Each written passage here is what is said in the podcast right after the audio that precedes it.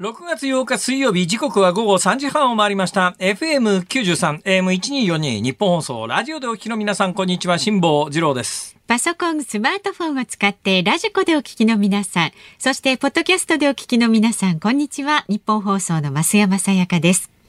辛坊治郎ズームそこまで言うか。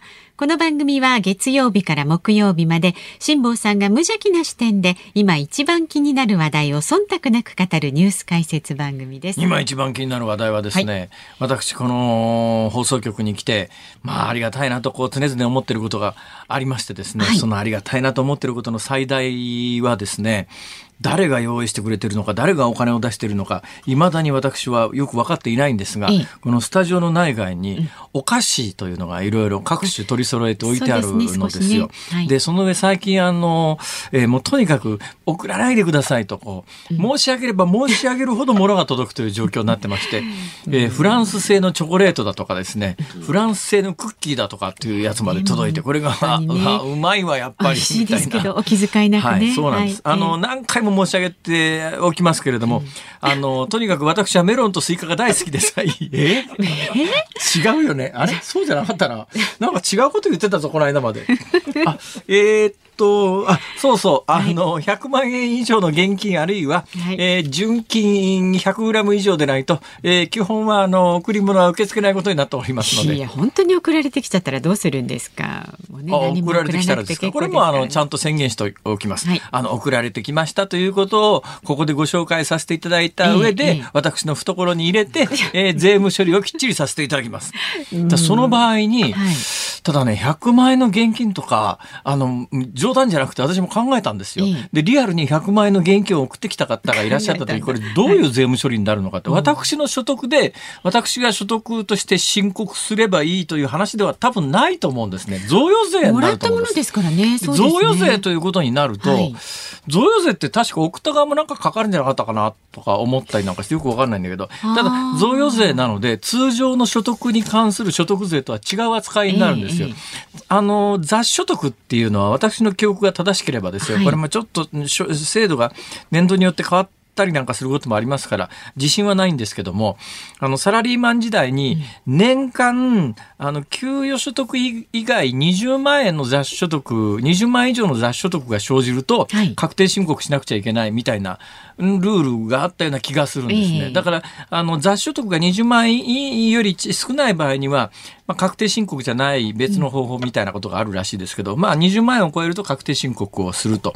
えー年末の、まあ、要するに給与の調整ですね。年末調整だけでは済まないっていうのはいがあるんですが、これ、100万円以下を誰かからもらったときに、え、今、隣の鍋谷くんが、えー今年間110万円以下なら贈与税はかからない。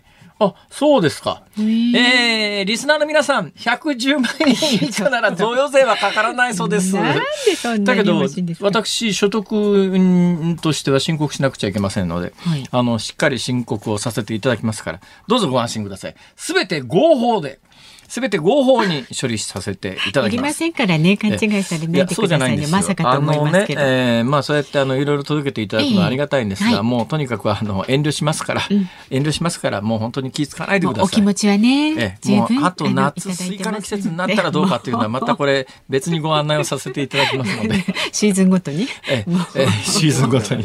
当面もうあの当面いいですから、そうですよ、まあええどうぞお気遣いな本当にずっといいですからね。ということで、あの私この日本放送に来る最大の、まあモチベーションの一つになってるのがですね、はいまあいろんな方が多分ね、気にかけてくださって、私が好きそうなものを選んでくれてるんじゃないのかなと。少ない予算の中からね、一生懸命ね、もうね、工夫してね、やっぱり予算から出てるんだ安くて美味しいものをね。安くて美味しいもの。そうそう。結構ね、せんべい系かねねあんこものかどっちかなんですよ。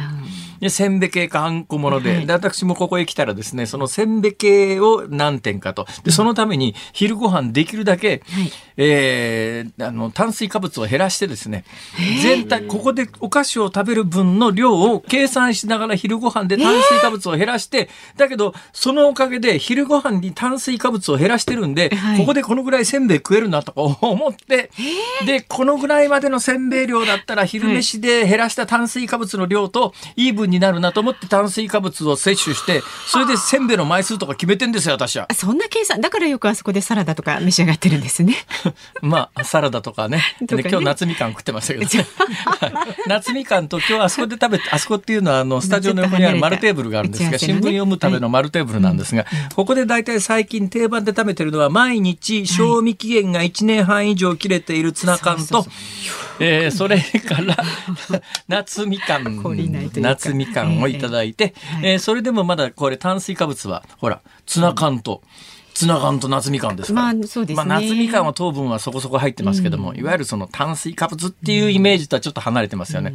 だからあの小麦粉系かあるいはビーフン米の粉系かそれをこうバランス取りながらですね、えー小麦粉系のクラッカービスケットはこのぐらいにして、えー 原材料がお米の粉のやつはこのぐらいにして、トータルこのぐらいだというバランスを取ってですね、はい。それでちょっと甘みが足りないなと思うんで、ええ。最終の仕上げに、あのもみじまんじゅうのパチモンみたいなやつがあるわけですよ。ね、あの広島で買文った、ね。広島のもみじまんじゅうも、はいはい。今いろんな系統出ててですね、中のあんこがですね、生もみじって言ってですね、はい。生あんみたいなやつが入ってるのとかですとかねこの間内田くんがねお土産で持ってきてたんですけどヨーグルトのクリームみたいなのがそう入ったもみじまんじゅう内田くん？内田くんが持ってきたの。内田くん？来てないよ、それ。内田くん？そそうヨーグルトの、ヨーグルトのやつ食べたい。あいやまたそんな催促すると、えーまあそうです それで、それで、いかんない。今のあの、広島方面で、この番組はまあ原則は関東ローカルですから、広島でお気になってる方はいらっしゃらないだろう、みたいなことをあえて言うと、この番組はねポッドキャストなどでお聞きの方たくさんいらっしゃるんでねヨーグルトのもみじまんじゅうあ、もういいですから。本当にもう、冒頭申し上げてるようにええ、もういいですから。はい。ありがとうございます。お気持ちだけで結構ですから。はい。えー、ということで、えーバランスを取ろうと思って、えー、だいたい食べる順序も決まっててですね。で、本番直前に、ね、血糖値をガッと上げて、血糖値をガッと上がらないと脳みそ働かないですから。で、この時間ぐらいで血糖値を上げるためにもみじまんじゅうを食べると、オンエアの時にちょうど、あの、エネルギーが脳に回り始めて、なんか仕事ができるだろうというのを原則もうストップウォッチで測りながら計算して食べててですね今日さ本番直前に もみじまんじゅうを食おうと思ったらかねてストックしといたもみじまんじゅうがないんだよ。誰か食っただろう。あの思いっきり突っ込まれてましたけれどもえ？辛坊さん先ほど召し上がってましたからマジっすか？美味しそうに召し上がってましたんで。もみじまんじゅうを食べてましたか、ええ。おかしい。食べた記憶がない 困ったなこれ。本当困りますよこちらが。そうですか。うーんなんかいいでしょ？ここにいてこうやって私とお話ししてると。なんかあの義理の父を介護するね。妻みたいな気持ちちょっになってとしっかりしなきゃって思いますよ義理ね。の義理の父を介護する優しい嫁みたいなほら。なんかそういいうそういう番組です皆さん。この番組は。優しくはないですよ本当に。さようか、ええええ。はい、ということで、あの以上ですからあのもみじまんじゅうがないということだけを言いたかった。んです私食べてましたからね。オンエア中にまだ1時間50分ほどありますからね、えー誰かがこのスタジオにもみじまんじゅうを運んでくれることを祈りつつ さあね。スタートしてまいります。はいスタートいたしましょう。十分血糖値も上がりましたところで、株と為替の値動きです。今日の東京株式市場日経平均株価4営業日続伸となりました。昨日と比べて290円34銭高い28,234円29銭で取引を終えました。3月30日以来およそ2ヶ月ぶりに節目となります2万8000円を回復しました。昨日のアメリカ株式相場の上昇ですとか円安が進んだことなどから投資家心理が改善して高値圏での取引が続きました。で、為替相場は現在1ドル133円10銭付近で取引されています。昨日のこの時間と比べますと10銭ほど円安になっていあます。ら133円台がなんか定着してくる感じですねこりゃね。どうなるんでしょうか。えーね、今日午後の取引あの今年の夏に、今海外旅行解禁方向ですよね。うんうん。えー6月から海外から帰ってきて、はい。えー98カ国から帰ってくる人は基本3回以上のワクチンを接種している場合には検査なし、はい。検査なしっていうか、まあ、国内に入ってきてからの検査なし。で99カ国から日本に入ってくる皆さんは、えーワクチン3回以上接種している人は検査なし、3回以上受けてない人はなんかあるんだね。なんかあるんです。そうはな 適当 受けてない人はなんか証明がいるってことですか？いやいや、あの。ね、受けてない人はですね、えーあの、まあ、今までと同じですよ。はいね。それで、それで、あの、ワクチン接種してるのは前提なんですけど、4カ国だけ、4カ国っていうのは、シエラレオネと、パキスタンと、はい。フィジーと、シエラレオネ、シエラレオネ。言いにくいよね。本当ですね。シエラレオネ、パキスタン、えーフィジー、それとあとヨーロッパの小さい国ですね。えーここの4カ国は、あのーまあ、ず今まで通り非常に厳しい政権が残ってるんですはいまあ、その4カ国行く人はそうそういないだろうと。まあ、フィジーはねうん、えーコロナ前はそこそこ日本人はいはいの人気の観光地でありましたが、だけどわざわざシエラレオネや、ね、とかパキスタンとか行く人はそうそう、別に差別するわけではないですし、私はあのパキスタンは行ったことありますから、いいんですけど、パキスタンにはですね、パキスタンカーペットというですね、ちょっとペルシャとは折り方が若干違うんですけども、まあまあそれなりに私好きな、何の話、知りません。知りませんって、そんな無責任なこと言わないでくださいよ。その4カ国は、ね、はい。ちょっと厳しいと、えーで何が言いたいかというと、は今133円でしょ。んあの日本で物価が微妙に上がってると、はい。ね、でこの物価が上がってることに関して日銀の黒田さんが いやもうよあの家計的にはもう物価が上がるということの準備ができてるんだみたいなことを言って、はいはい。えー釈明謝罪訂正みたいなことになってますがあの物価統計でいうとねまだ2.1%ぐらいの上昇率なんですがあの円の下落なんて実際そんなもんじゃ済まないですからね。だから海外旅行が自由化されて、今年の夏海外に行かれた方がコロナ以降数年ぶりに海外に行ったっていう皆さんは、みんないかに円の価値が落ちてるかということでいやーちょっとびっくりしちゃいそう。仰天されると思います今年の夏は。それで日本の置かれてるポジションであるとか経済力がやっぱりじわじわ経済力というよりもやっぱり政策的に円の価値を落としてきたことのツケがですねこうやって回ってきたんだなということを今年海外に行く人はまあある意味思い知らされちゃうというそういう局面に立つんだろうなという言いながら私ねえー再三申し上げているように今年の夏すでに海外旅行のスケジュールを入れてしまってそうですね。はいまあ楽しみながらいろいろね取材してきてくださいね。そういったね肌感覚でね。え、素晴らしい何ですか？いいこと言いますねえちょっと。そうなんです。取材なんです。いやいやちち日本放送に取材費請求したの？取材、まあ、そう取材じゃないでしょ？まあいいです。え？どっちやねん？辛坊治郎ズームそこまで言うか、えー今日この後はですね昨日から今日にかけてのニュースを振り返るズームフラッシュをお送りしますで4時台はあのロシア入国禁止リスト63番目の男としてもはや皆さんご存知63番目の男。そうなんですってよ値打ちね。いやいや、そんなことないですね。そんなことない、はいロシア政治がご専門筑波学院大学の中村逸郎教授をお迎えいたしましてロシアが日本との漁業協定停止を発表という、えーニュースにズームしていきます。番組ではラジオの前のあなたからのニュースに関するご意見ですとか取り上げてほしいニュース、オープニングトークに関する感想など、えー送ってください。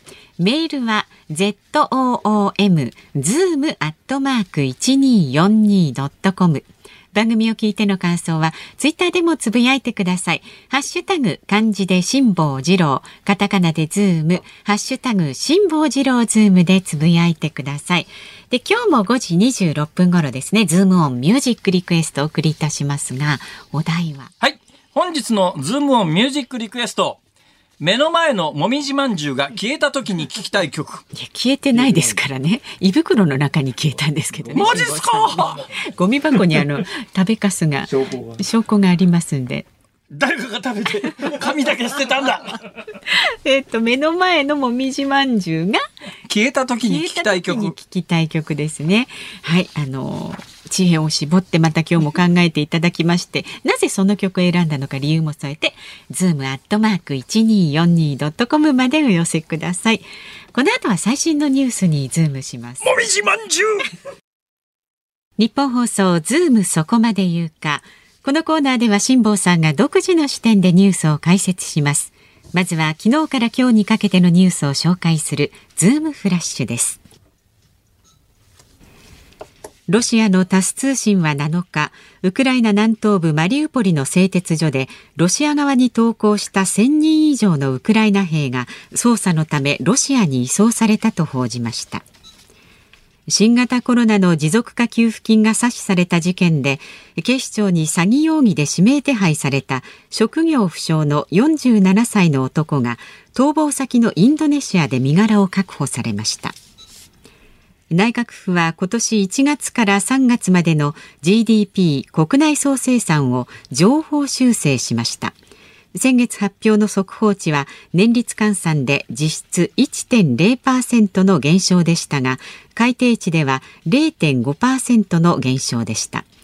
GDP の半分以上を占める個人消費が前の3ヶ月と比べてプラス0.1%と速報値のマイナス0.03%から情報修正されました。大阪池田市の小学校で児童8人が殺害された事件から今日6月8日で21年です。事件が起きた池田小学校では追悼と誓いの集いが開かれました。東京秋葉原で2008年7人が死亡10人が重軽傷を負った無差別殺傷事件から今日6月8日で14年目です。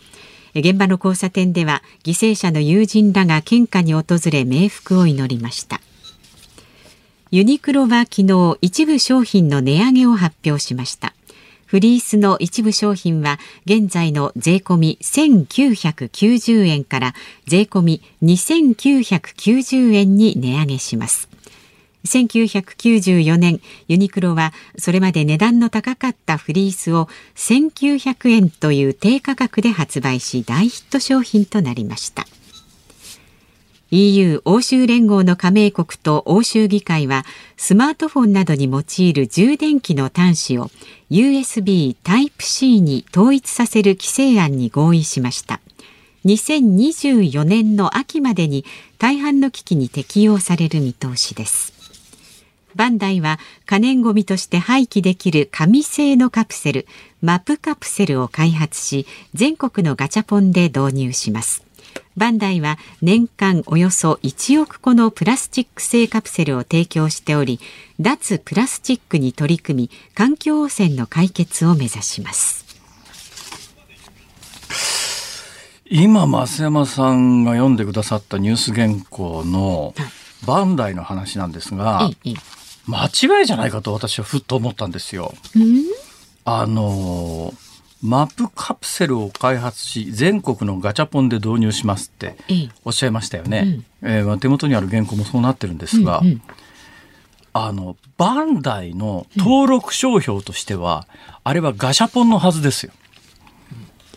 ガシャポン。だからあのもしバンダイがニュース原稿として発表してるんだとすると、うんうんガチャポンという名称を使うはずで、ガチャポンにはならないはずですね。だから一般的にあれはですね、うん、ガチャとか、ガチャガチャとか、うん、ガチャポンとかって言われます。カプセルトイは。はい、えー、だけど、バンダイ、おもちゃメーカーのバンダイの登録商標のの名前、商品、商品名としてはガシャポンのはずなんですが。本当にどうでもいいですね。でもそうですね。ネットニュースでもガチャポンになってますけど、ネットニュースでガチャポンになってるということは何だろう。バンダイをそう発表してるということなんだろうか。でね、これがちょっとややこしいんですけど、うん、バンダイもガシャポンを登録商標する前の段階で、うん、えー、まあ、そういうおもちゃを売り出した時に、ガチャポンでと呼んでた時期もあるらしいんです。ややこしい。うん、ややこしいんですね。うん、えー、まあ、そんなことでございまして。はい、え、紙製のガシャポンうん、あそうですよ。そうですか。なんかあのプラスチック追放ということでね、プラスチックは環境に悪いというイメージがどんどん広がって、ただプラスチックが便利は便利なんですけどね。ですね。プラスチックで飯食ってる人たちは気の毒だなと思うのと、でもやっぱ環境を考えるとね、これ前もお話ししましたけど、はい。インドでインドにチャイチャイ屋さんっていうのがあってですね、えー夜間こうでっかい夜間ぶら下げて、昔は小さなあの湯飲みみたいな陶器のす素焼きの陶器持ってね、これに一杯入れて、まあ、何円かですよ、まあ、だだインドも物価上がってきてますからね。一概に何円ってこう言いづらいんですけど、まあ、例えば10円としますね。10円でコップ一杯素焼きのコップ一杯チャイ入れてもらってそれをあの飲み終わると、あの地面にパーンと叩きつけるとやがて土になるだけですからええもともと土のもんですから、そういう文化だったんですが、うん。ある時からあのうんインドのチャイ売りのす素焼きの陶器だったやつがプラスチックに変わったんです。よ。だけど文化変わらないわけですよ。はい。で私もね何年か前にインド行って仰天したんですがみ皆さんそのプラスチックの透明カップでそのやっぱり10円でお茶買いまチャイ買いますね。飲んだ後今までと同じように地面にバーンって捨てるんだけどこれが土に帰らないので、ね街中プラゴミでいっぱいになるわけですよ。あそれが風がビューって吹くとですね、ガンジス川にズボズボズボズボってはまっていくのを見て、それは。これは何とかしないとまずいわって、まあ思ったんで、世の中の流れとしてはまあその紙製に変えていくというのはね、トレンドとしてはいいんだろうと思いますが、まあなんかどんどんプラスチックが悪者になってプラスチック作ってる人はかわいそうだなと素朴に思ったりしますが、さあ値上げの話ですが、ユニクロ昨日からもうすでに発表になってますけど、フリースが1990円から2990円。千円もいきなり1000円って大胆だよねこれ。ちょっと、うんフリース。今から20年ぐらい前かな、あのユニクロのフリースが爆発的に人気になった時って、はいはい。あのうち子育て真っ最中ってユニクロのフリース安かったんで、ええ。ユニクロ行ってフリース買ってでみんなでフリース着て遊園地行くと、周りの親子連れが全部同じもん着てて。同じようなスタイルなんだよ、世の中みんな全員、なんか社会的ユニフォームのようにユニクロのフリース着てた時期がありますけど。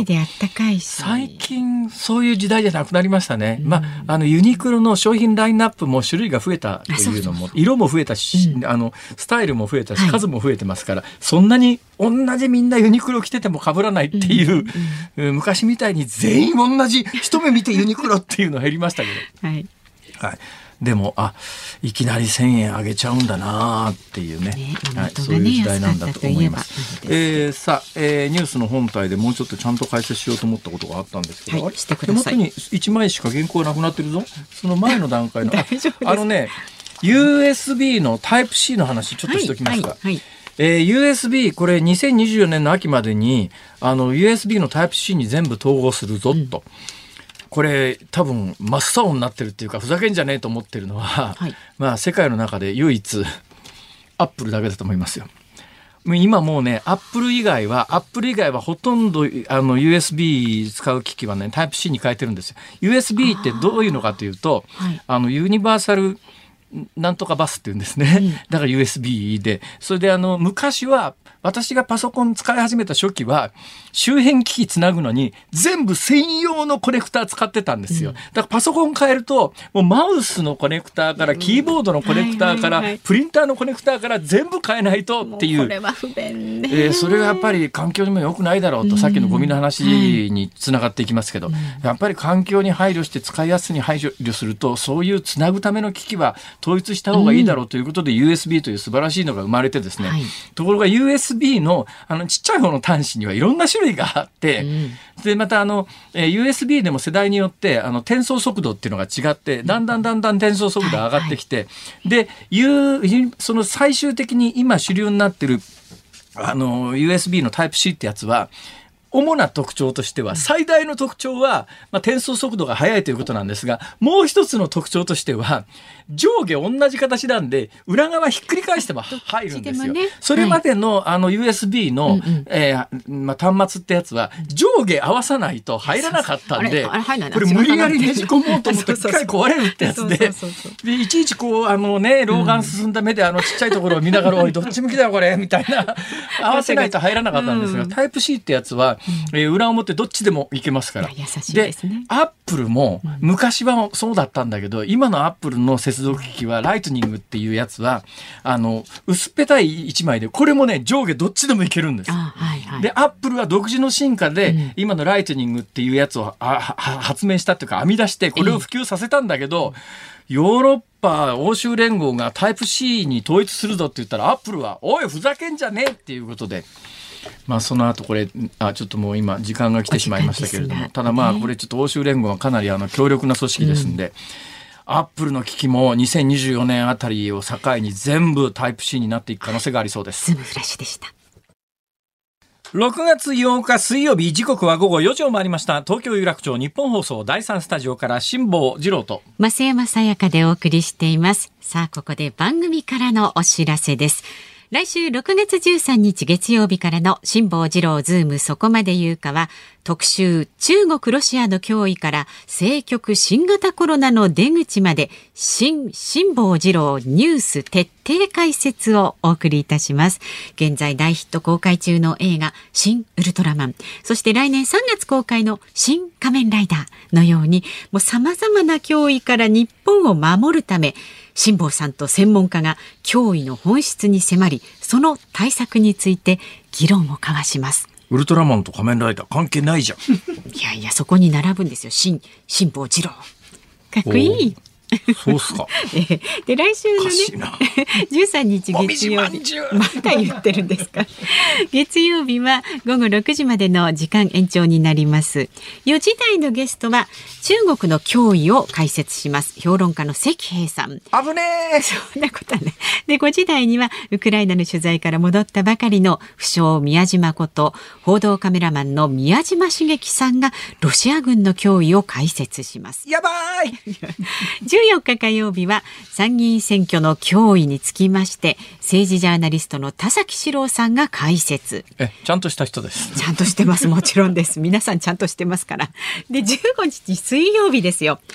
新型コロナの脅威につきまして、京都大学異生物学研究所准教授の宮沢隆之さんが。解説します。そして木曜日16日はですね、裏番組の脅威と日々戦っているという飯田浩二アナウンサーでなんす。じゃそりゃ。みんなね、脅威と戦ってるんです。番組の脅威と戦ってるんですか？戦う相手が違わねえかそれ。まあそうですね。ちょっとねとにかくまあでも来週月曜日からの、えー特集中国ロシアの脅威から、えー政局新型コロナの出口まで新辛坊治郎ニュース徹底解説どうぞお楽しみに。はい。ではご意見をご紹介ありがとうございます。神奈川県の鮭さんですへいへい。ね鮭鮭呪術廻戦ですか。女性の方はね。え。はい。はい。え毎日辛坊さんのラジオを聞いているものです。この間関西のテレビ局の今田耕司さんの番組に出演しておられた辛坊さんを拝見しましたが、やって？でどこの方ですか？えっ、とね神奈川にお住まいの方ですね。私の知っている辛坊さんとは違う言葉で喋っている。ね、私は横浜生まれ横浜育ちで大阪弁と関西弁が違うのかわからないのですがとにかくラジオのズームの喋り方とは全然違う辛坊さんを新鮮にも感じ不思議な感じもしました。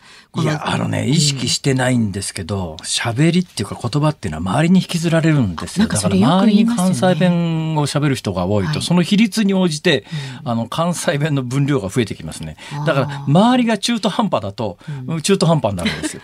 で喋ってると時には気がつかないんだけど、後でたまたまそれがなんか収録されていたりすると、後でふっと聞いた時に自分で気持ち悪い関西弁だなと思うことはありますで、えー役者さんでも、うん。あの関西の、まあ、ドラマみたいなものにお出になって、あうまいなこの人ネイティブに近いなっていう方もいらっしゃるうん。一方で、やっぱりうわ気持ち悪っていう関西弁の方もいらっしゃるんで。関西弁はなんだろうあれは音感なのかもしれないですねきっと。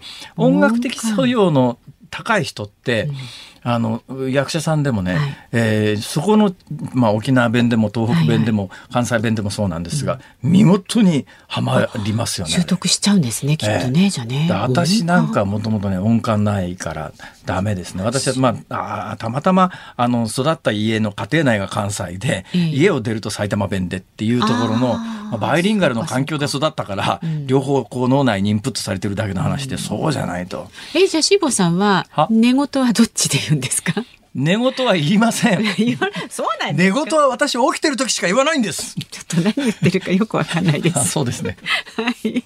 まあね、あの、わざとじゃないそうですのでね、どっちも、あの、辛坊さんなんで。ええ、あのだから埼玉県の地元の人間と喋ってると、埼玉県って結構場所によっては方言きついんですよ。ありますまあ、増山さんはどっちかというとですね、浦和近辺でしょ？だから東京所沢です所沢ですか？所沢結構きついと思いますよ。あそうですか。うーん、どうだろう。所沢からもうちょっと反応より前で行くとね、ええ結構きつく、だんだんきつくなるんですね。ね。はい。反応から秩父の方に 上がって山の方上がっていくと。地方の言葉もはい、でね。北関東から東北にかけてはまた独特の、あのでいうと、アトムさんなんか北関東なのにほとんどなまってないですよね。あ、そうですね。アクセントも全然ね。あ役者さんだからかしら。あ、それこそだからそういうなんか耳がいいんじゃないですか？うんまあ後でじゃあ聞いてみますか。今日はね、ゆきちゃんですけどね。はい番組ではラジオの前のあなたからのご意見お待ちしております。メールは zoom アットマーク一二四二ドットコム、ツイッターはハッシュタグ辛坊治郎ズームでお待ちしております。でですね、えっ、とズームオンミュージックリクエスト。今日のお題は目の前のもみじまんじゅうが消えた時に聞きたい曲お待ちしております。辛坊さんが独自の視点でニュースを解説するズームオン。この時間特集するニュースはこちらです。ロシアが日本との漁業協定の停止を発表。ロシア外務省は昨日、1998年に発行した北方領土周辺海域の日本の漁船の安全操業に関する政府間協定の履行停止を発表しました。日本とロシアは毎年協定に基づいて政府間協議と民間交渉を行い漁業機関や漁獲量協力金などを交渉で決めていてスケソウダラやホッケタコなどが対象になっています。今回の協定の履行停止によって日本漁船が操業できなくなる可能性が高まっています。さあ今日は専門の方専門家の方をお迎えしています。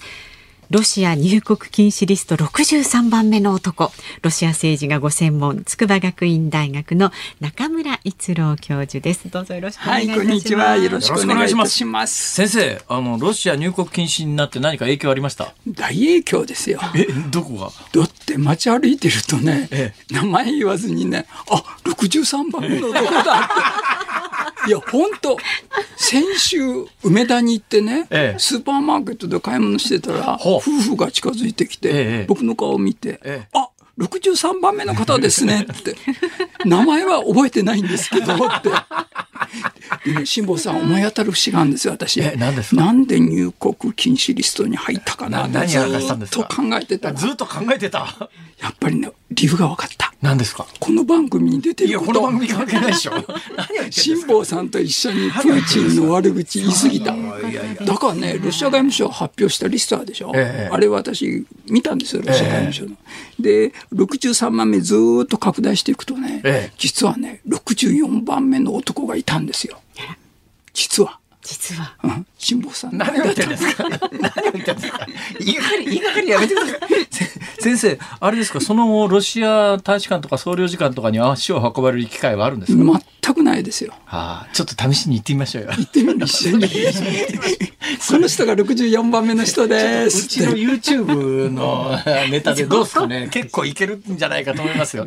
また私をネタにしても。いやいやいやいやいや先生あの漁業協定の停止って、これなんですか？やっぱり嫌がらせの一環ですかね？いや、嫌がらせというよりも、ええ実は私、これ深刻な問題が起こってて、はい実は中国がやっぱり横やり入れてきてんですよ。はあ、だって北方領土周辺っていうと魚がすごい取れるし、えでに2012年ぐらいからですよ、はい。中国が北方四島に向けてだんだんだんだんこうしまあ進進行ですよね。侵略してて、ええで国後とか色丹に水産工場作ってんですよ。えこれ中国が入って。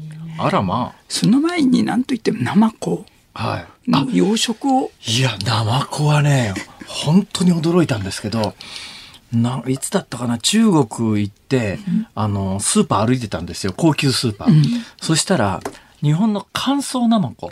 ナマコってね、乾燥するとね、なんか、小指よりもちっちゃいぐらいの大きさになっちゃうんですよ。その小指ぐらいのやつが、値段見たら、目ん玉飛び出るぐらいの 仰天価格で、えー、ナマコこんなに高いのって、中国ですっごい高いですよね。そう中国の高級食材だって言われてて。超高級食材ですよ。そう。なんです。か。はい、うん。あれが、それが何？たくさん取れるんですか？いやそこでね養殖やってんですよ。えー、北方領土で？北方領土で、えー、と色丹と国後で、はあ。しかもあれですよ。あの水産工場いっぱい作ってていっぱい周りもう世界の三大漁場の一つでしょ？特にイクラとかね、そういった水産工場の技術っていうのは中国が入っててで中国は前からずっとこの辺り狙ってたんですよ。えなんてこのタイミングかというと、えロシアがウクライナに軍事侵攻して、はい。まあ、経済的に疲弊してるわけですよね。ええそれでやっぱりロシアは中国に頼りたいと、ええ。っていうところで今回日本をねまさに、えーこういった形で日本を妨害し、えーそして代わりに中国に恩を売るというところで今回やはり中国がバックにいるなっていうね。あらまあ。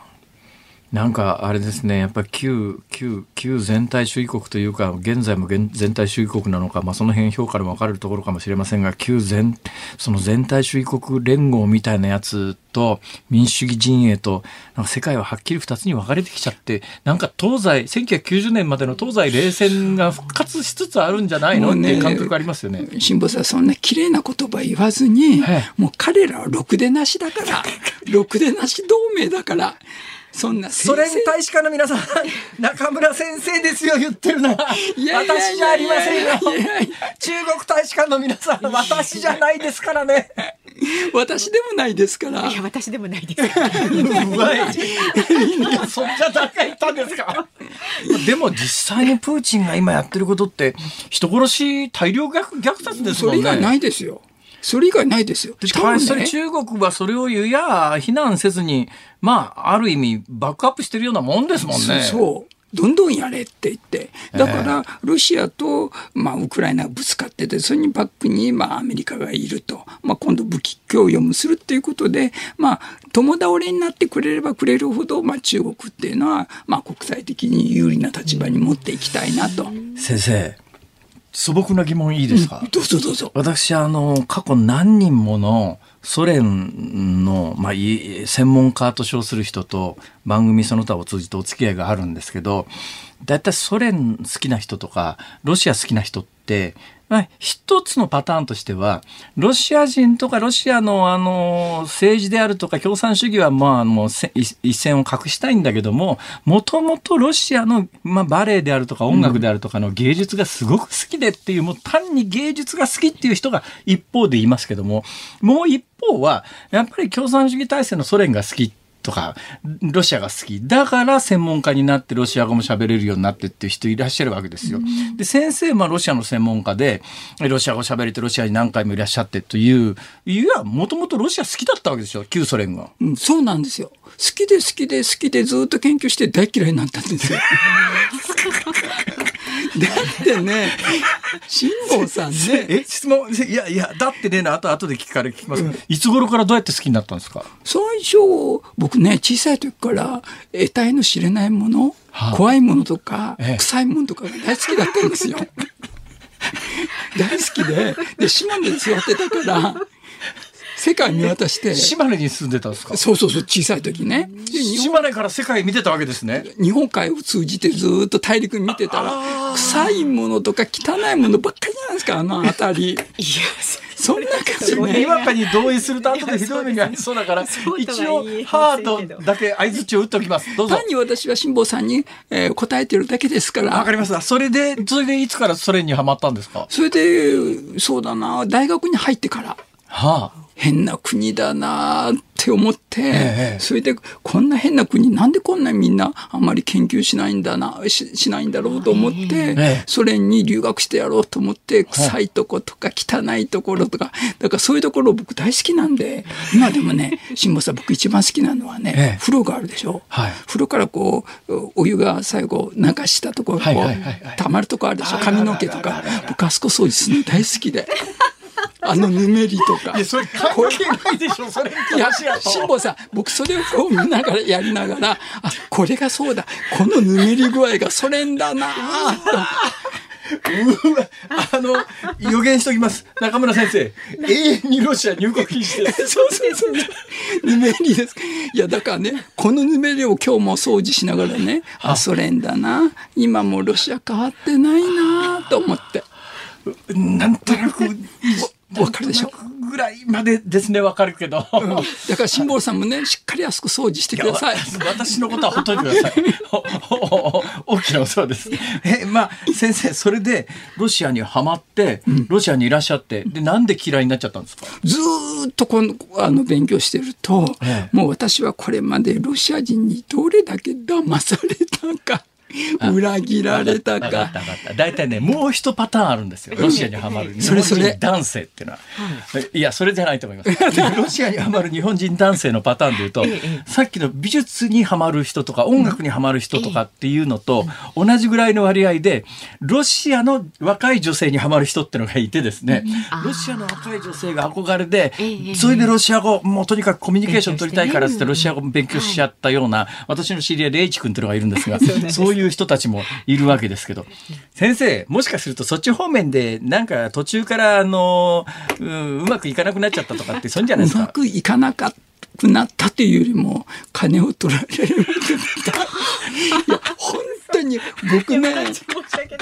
辛坊さん、どれだけ人道支援したと思う困っている。巻き上げられたって言った方が正しいと思う。はだから僕今回のね、軍事侵攻を見てて、ええあのロシア人兵士たちがえ戦ってるんじゃなくて、彼らマフィア軍団でしょ？あ。はあ。で、最新のね、話になればね、ええ。あのチェルノブイリってあったでしょ、あの原発。ああああありました。そこ最初2月3月の頭かな、ええ。制圧しましたよね、はい。でねその様子が出てきてこれロシアのニュースにもなってるんですけども、100日本円で150億円相当のええ。機器はい。を持ち帰ったんですってチェルノブイリから。チェルノブイリから。放射能で汚染されてるから。だから今ねはい。チェルノブイリどうなってるんだろうと思って。あらまあ。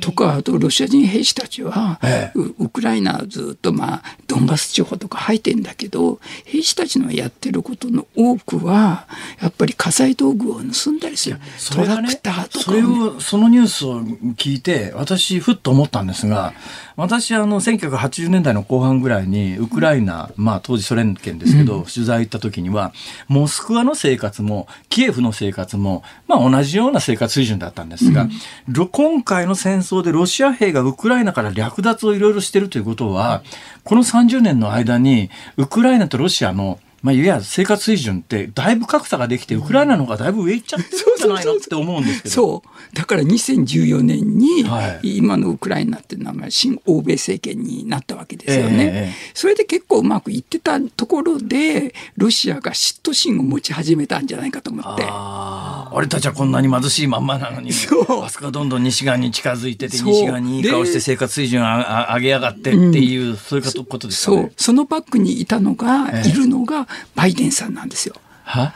バイデンさん、どういうことなんですか？2014年に新欧米政権ができた時のオバマ政権の時の副大統領だあったのがオバマさん。ええええバイデンあごめんなさい、あの、バイデンさはい。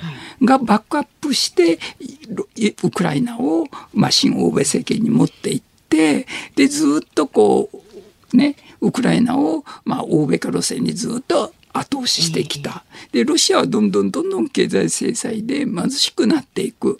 この野郎っていうのがあるんでしょうね。うんで、現状とこれからの見通しですが、先生どう見てます？今日が勝負かなって。え、今日？今日、です一つ。なんで今日なの今日ね、ラブロフ外相がはいトルコ行くんですよ。はいはいはいはい。で停戦交渉みたいなふうに報道されてます。そう。はいで、実は停戦交渉に行く。ええそして、早ければですよ。今回、ラブロフさんがトルコに行って、ええそこでいろいろ交渉をして、早ければですね、はい今週日曜日、6月12日、これロシアの日って言って、ロシアで、まあ、新生ロシアが誕生した、まあ、建国の日なんですけども、はい。その日に合わせて、ええ。プーチン大統領、ゼレンスキー大統領、国連の代表者えがエルドアン大統領のもとに集まって、はい。とにかくえ停戦、交停渉を。戦ライン、あ、なるほどね。いや、もしかするとそれね、標則が合うなって今一瞬思ったのは、今日はあの、ロシアの司令官、軍の司令官が、えーセベロドネツクの97%を制圧した。つまり、あの辺り一帯を制圧したって、まあ、もうあの、ここでもう、ロシアの東部を、いや、ウクライナの東部を我々が解放したから、この辺で勘弁してやるっていう、そうそうそう。準備段階の発言かなと、ちょっと思ったんですよ。そうだからロシアはもう今精一杯なんですよ、ええここで。だから取っといといてこれを維持するためにひとまず停戦交渉っていう、ね、もうだから現状におけるあのさフロントラインっていうか最前線のところが、まあ、要するに国新たな国境線でもうここで勘弁してやるって言って実際はもうこれ以上戦たない戦えないから。となるとそれでウクライナ側が飲むかどうかっていうのが最大の焦点ですね。そこそこがポイントなんですよ。え。でゼレンスキー大統領はこの後ですけどもそのアメリカから非常に大きなあれですよねハイマースっていう、ね、はいはい。あのロケットロケット連ロケットの連射ができるそうそうそう。兵器ですね。すごい、あのバカでかいこ来るんですけども、それは直ちに使えないんですってウクライナ兵は。訓練が必要だから、はいはい。それがきちんと訓練するまでにやっぱり23週間かかる。だからここで一回停戦で止めといてそして訓練して押し押し返していこうと。なるほどなるほどなるほど。まあとなると今週そのタイミングで停戦が成立するかどうかはウクライナの意思次第。でウクライナの意思を決めるのはまあウクライナが戦争を継続できるかどうかはまあ要要するにアメリカの意思だから。結局のところどうなるかはアメリカが握ってるっていうことですよね。そうですね。だから兵器は供与するけれども使い方教えないよって言ったらウクライナと戦えないわけだからもう停戦してロシアがもうこの辺で勘弁してやるって言ってきたタイミングでじゃあそれでって言うしかない状況ですわね。そう。それでね今度えーっとねフランスとドイツがね、はい。ちょっと不審な動きをしてて、はあ。この停戦交渉にちょっとこう介入して、ええ。どうしようかっていうとクリミア半島ねはいはいはい2012はい。年ロシアとった。これをね正式にロシアのものだと認めてやると、ええその代わりドンバスから退いて交代してくれという調提案をどうもどうもショルツドイツ首相とマクロン、はいはいはい。フランス大統領は考えているみたいだと。そうですね。あのヨーロッパからこう伝わってくるいろんな人のこの発言等を聞いてると今みたいにフランスとか、まあ、ドイツとかっていうあたりはある意味ロシアに融和的なんだけども強硬に反対してるのがやっぱ旧ソ連時代に、まあ、まあ東ヨーロッパですね。旧ソ連にひどい目に遭わされてた人国々はかなり強硬にいやそんなもんで妥協しちゃいかんって言ってますよね。そうポーランド。だ骨の髄までソ連怖いっていうかロシア怖いっていうか。だからねバイデンさん今困ってるのはねポーランド軍が独自に入ってってあの西ウクライナを守ろうというふうにも入ろう入ろうとしてるんですよ。ええだって第一次世界大戦前までは、はい。ウクライナの西とポーランドって一つの国だったんですね、はあはあ。だから文化的にもその歴史的にもポーランドに近いんですか？近いんですよ、ええ。だからそのうんウクライナからどんどんどんどんポーランドに今ああれですよ、ええ。難民が行ってる、もう黙っておれないと。NATO も動かないんだったら自分たちが入っていくぞ。でもバイデンさんからすれば入っていかれてポーランドポーランド軍がやられてしまったら NATO 動かしかですねないから、NATO 軍事同盟上 NATO を動かすしかなくなっちゃうと全面戦争になっちゃいますもんね。だからバイデンさんは今ポーランドの動きもう注意しながらでもあフランスドイツが勝手に妥協案を出すなっていうところで。そうするとやっぱり今回のラブロフのロシアの外務大臣のトルコ訪問って非常に意味が大きいだろうと思うんですが話違いますけどそのラブロフっていうあの外務大臣見てるとだんだん人相が悪くなってるような気がするんですが。辛坊さん僕と同じ僕辛坊さんとラブロフが同じような顔に見えて何ですか？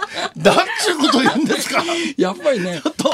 ラブロフさんね。人相悪くなってますよね。最近なんかもうラブロフの顔見てたら私ね数年前にあのイインドネシアのスマトラ島にですねオランウータン見に行ったことがあるんですけど なんか人間離れしてきてるようなって感じがするんですけど。いや僕ね同じなんですよ。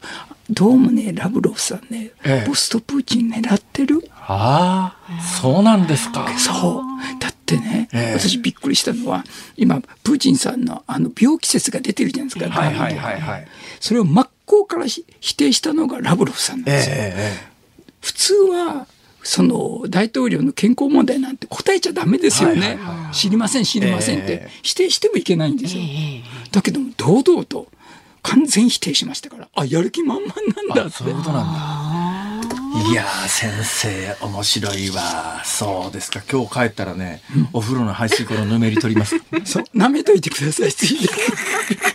いやそういう趣味はないんですね私。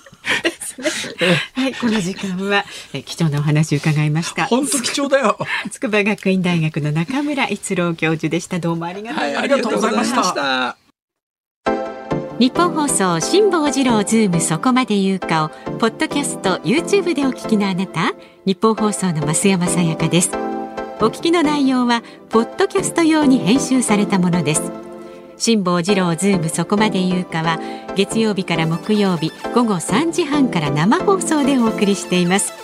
ラジオの FM93 AM1242 に加えてラジコでもお聞きいただけますよ。ラジオラジコではポッドキャスト版にはないあんなことやこんなことがいっぱいです。ぜひラジオラジコでも聞いてみてください。そして6月13日月曜日からのこの番組は特集中国ロシアの脅威から政局新型コロナの出口まで新辛坊治郎ニュース徹底解説と題してお送りします。関平さん不詳宮島茂樹さん田崎史郎さん京都大学の宮沢隆之さんなどスペシャルなゲストが毎日登場。新辛坊さんとのトークご期待ください。新辛坊治郎シワッチしちゃうよ。6月8日水曜日。時刻は午後5時を回りました。辛坊治郎です。日本放送の増山さやかです。さあこの時間はズームミュージックリクエストに寄せられたメールね。ご紹介していきます。ありがとうございます。え今日のお題は目の前のもみじ饅頭が消えた時に聞きたい曲です。魔法のように消えましたね。食べたんですけどね辛坊さんがね。はい。まず大分県の常さん男性ですね。あんがなくなって悲しいということでアン・ルイスさんのアーム女王をリクエストします。なるほど。そう生もみじまんじゅう本当に美味しいですよね。えー、でも生とか書いてあると自分で焼いて食べるのかと勘違いする人とかいないですかね。いないでしょ。もみじまんじゅう焼いて食べた人の話は今まで聞いたことがないですね。そうですね。はい、それからラジオネームキリンのジラフさん73歳男性の方。まあしばしのお別れだし尾崎清彦さんのまた会う日まで。また会う日まで結構な頻度で上がってきますね。そうですねリクエストいただきますね、えー、あとは鶴ピカハゲマルさん59歳の方ね、はい、ザ・ボンチの A 地点から B 地点までの歌あの恋の盆地シートのことですね、はいはいはい、これなぜかというと最後にどこ行ったんやと言うと。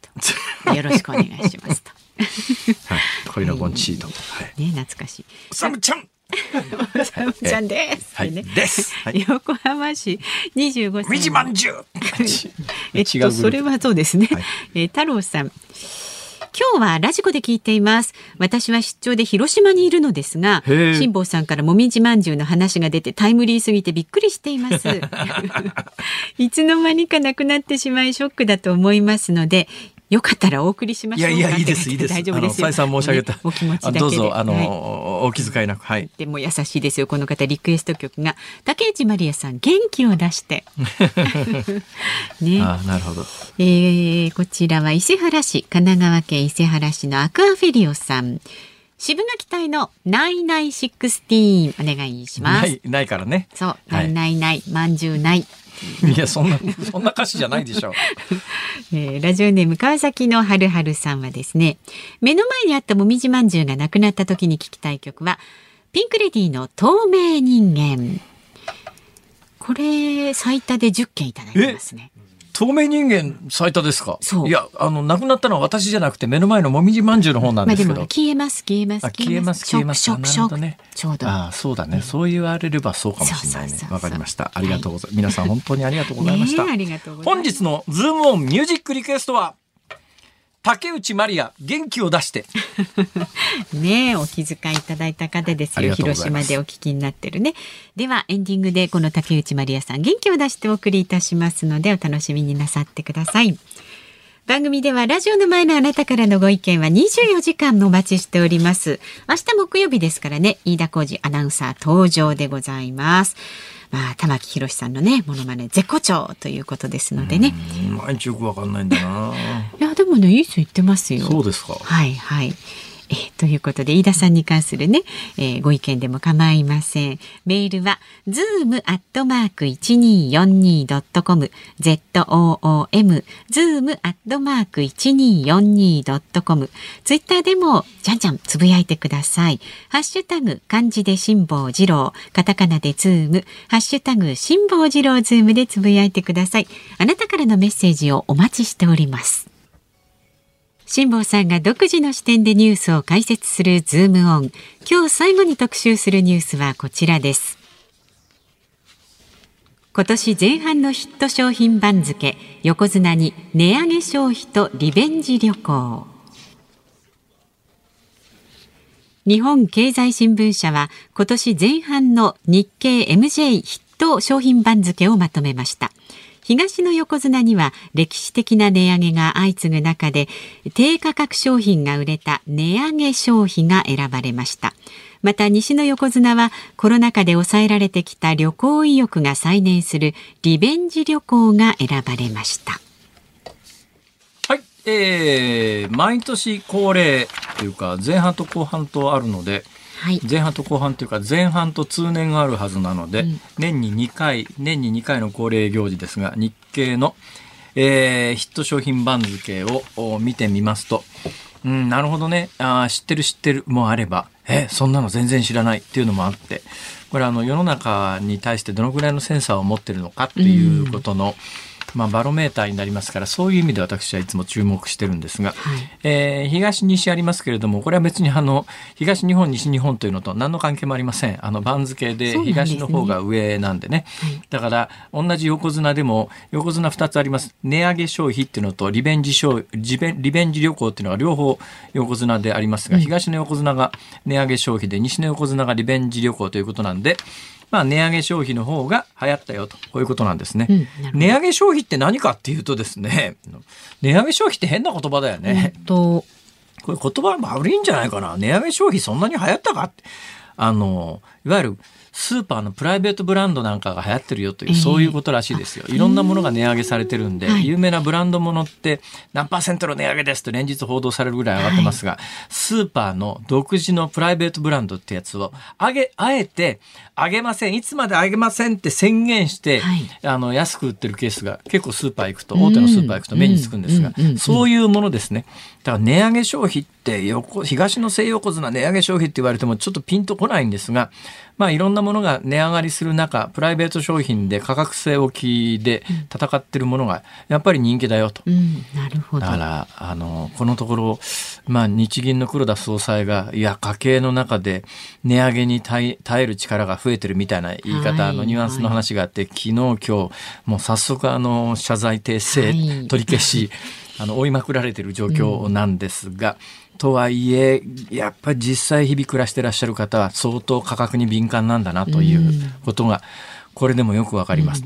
で、西の西横綱がリベンジ旅行。このリベンジ旅行に関してはね、リベンジとアベンジの違いみたいなことでお話をしたことがありますが、アベンジの方は悪を叩く、アベンジャーズだ。っていうね、リベンジ。っていうのはまあ割と個人的な、え恨みを晴らすみたいな、はい。でここしばらく海外にも行けなかったし旅行にも行けなかったんで、急に解禁になりましたから。でもあのさっきもこの話をした時に、えー付け加えなきゃいけないなと思いながら忘れちゃったんですけれども6月1日から日本人が海外に行った時、98カ国に関してはまあ、ほぼほぼ制限なし。で、は99カ国に関して言うと、ワクチン3回打ってるとほぼほぼ制限なしに、日本に入ってきてからはスムーズですよ。これは事実なんですが、問題はですね、えー海外に行って、そこから出国する前の72時間以内に、その国で PCR 検査を受けて、はいえー感染してないということを証明しないと、帰りの飛行機に乗っけてくんないっていう、ねこの制度は残ったまんまななんんですよ。ですよね。だから完全自由化だと思って行ってですね、帰り何にも知らずに飛行機乗ろうと思ったら、あなた検査してないと乗れませんよって言われちゃうと、大騒ぎだよね、現地でこ。れちゃんとね自覚していかそないと。こももうちょっとね、マスコミは言わないと、なんか6月1日から全面解禁になっちゃってるような錯覚を覚えてる人がいらっしゃると思いますが、今そういうわけでもありませんので、日本人が海外に行って帰ってくるときに、えー現地でえー72時間以内に PCR 検査を受けないと帰国便に乗れませんから。はいはい。で、私、あえて調べたんですよ。はい。だから私、この番組やってるとですね、海外行けたとしても週末じゃないですか。そうすると、向こうの帰国便に乗るまで72時間以内にっていうことになると、日本出国する前も含まれちゃうことがあって、だ。ったら、海外行く前に日本で PCR 検査を受けて、受けそれで感染してない証明が有効なのかというのを、あえて厚生労働省に問い合わせてみたところ、はいはい。鼻で笑われた挙句、そんなもん、えー海外で向こうであの受けないとダメに決まってるじゃないですかみたいなニュアンスだったと。まあそうですね。なんなんだそんないるのかこれ必要かそれ意味ねえじゃんそれじゃあかじゃああの日本国内では72同じ72時間っていうのは多分潜伏期間を考慮したら72時間なんで。そうなんですけどね。それってなんか意味があんの？ただの嫌がらせじゃないか厚生労働省嫌がらせではないと思いますけどまあねね。さて、はい2022年上半期日経 MJ ヒット番付、はい、大関を見てみましょう。はい東の西大関、東の大関、ノンアル生活。そうそう。え、そうそう、わかりますこれ。えノンアル生活ってノンアルコールあえて飲まない生活スタイルが拡大、うんうんサントリーグループの1位3月のノンアル飲料販売数は前年同期比14%増というふうに書いてありまして、すっごいいろんな種類のが売ってますよアルコール飲まない若者増えてるらしいですね。ね。うん。ええ、そう分かるのはうちあの子供男の子2人いるんですが一、人の子は全くアルコールアレルギーで飲めないんですよ。だからいつもそいつにですね「お前絶対飲むなよ。飲んだら死ぬぞ」っていうふうに、もうもう、うん、口が酸っぱくなるほど言ってるんですが、もう一人は、同じ親から生まれてるのに不思議なことにもう一人は飲めるんですよ、うんところがこの飲める方も外でどうしても飲まなきゃいけない時には飲んでるようですけども家では一切飲まないですね私みたいに大して飲めもしないのに、家でも外でものんべんなれりとずっと飲んでるみたいな、こういうのと興味の若者は違いますね。そうですね。はい。ということで、えーノンアルコール商品が相当な勢いで売れてると。はい。西の大関がメタバース。メタバース。これはまあ、この番組にも何回も出ていただいてる、はい。松山室長の部下じゃないのか。あそうですね。あの同じアナウンサーなんだけど所属が違うという不思議ですね。あの日本放送って会社は。まあ、あの誰だっけ？吉田。吉田君ですね。吉田久典アナウンサーです吉田ね照なんとかじゃなかったっけ？久典と読みますああれで。はい。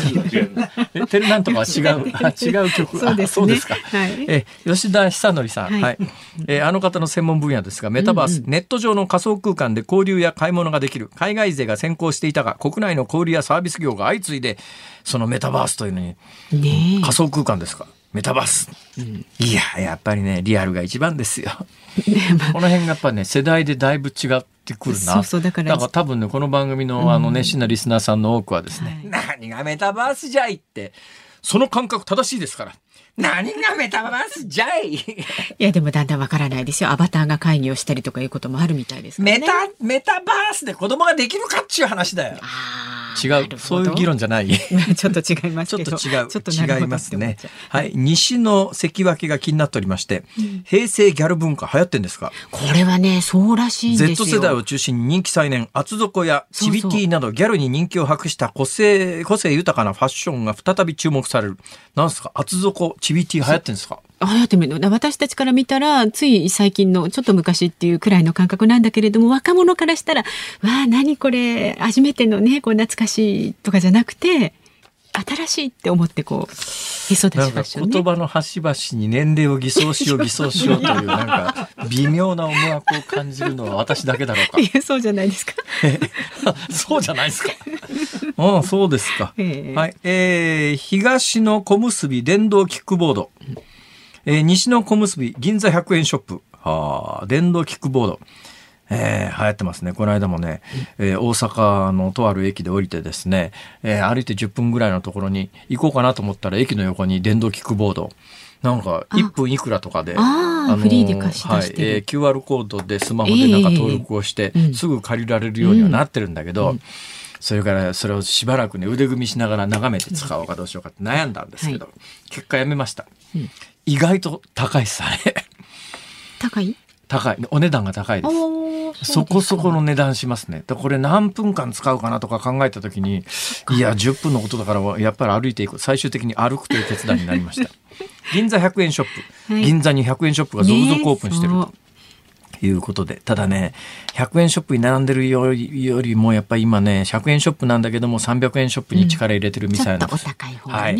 だから、じわじわやっぱり物価上がってきてるよな、という実感はあります。最終的にそういう結論にばっかりになりますね最近ね。ね。はいえ。前頭西、プライベートサウナ。流行ってるみたいです。ズームオンでした。ズームをミュージックリクエストをお送りしているのは、あラジオネーム太郎さんのリクエストで、竹内まりや元気を出して。いやー、竹内まりやさんですよ。はい。私ですね、ええ。デビューして、 September がヒットした頃かな。その後、不思議なピーチパイっていう大ヒットもあったんですが、結構好きでですね、で、バックグラウンドとか全然知らなかった。あ、可愛い人だな、曲もいいなと思って、えー LP 等を買ってたんですが LP、その後、山下達郎さんと結婚されてですねそうそうそうからかな、はい。なんか次々名曲が出てきて、ねえ。この人こんなに才能のあった人だったの？私なんか単なるはい。普通の歌手の人だと思ってたら、とんでもない才能を持ってるシンガーソングライターだということにある日気がついて、はい。まあ私のこのなんか見る目のなさに愕然としてですね。すげえなこの人っていう。ねえ素敵な歌いっぱい。まあどうでもいいですけどこの「元気を出して」というところのええ。一番最初のイントロで素晴らしいギターがあるんですけど、うんはいあのギターを弾いてるのは山下達郎さんだってよ。あ、いいじゃないですか。そこで悲願だところで、ね。俺のもみじまんじゅうどうしてくれんだ？そこですか。また最初に帰るっていうね。そうお聞きの日本放送、この後はショーアップナイターをお送りします。セパ交流戦。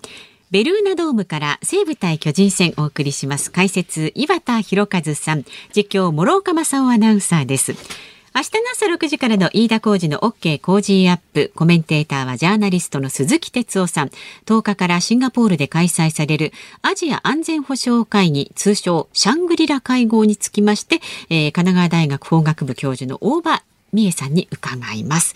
で午後3時半からの辛坊治郎ズームそこまで言うか、ここにも飯田アナウンサーが登場です。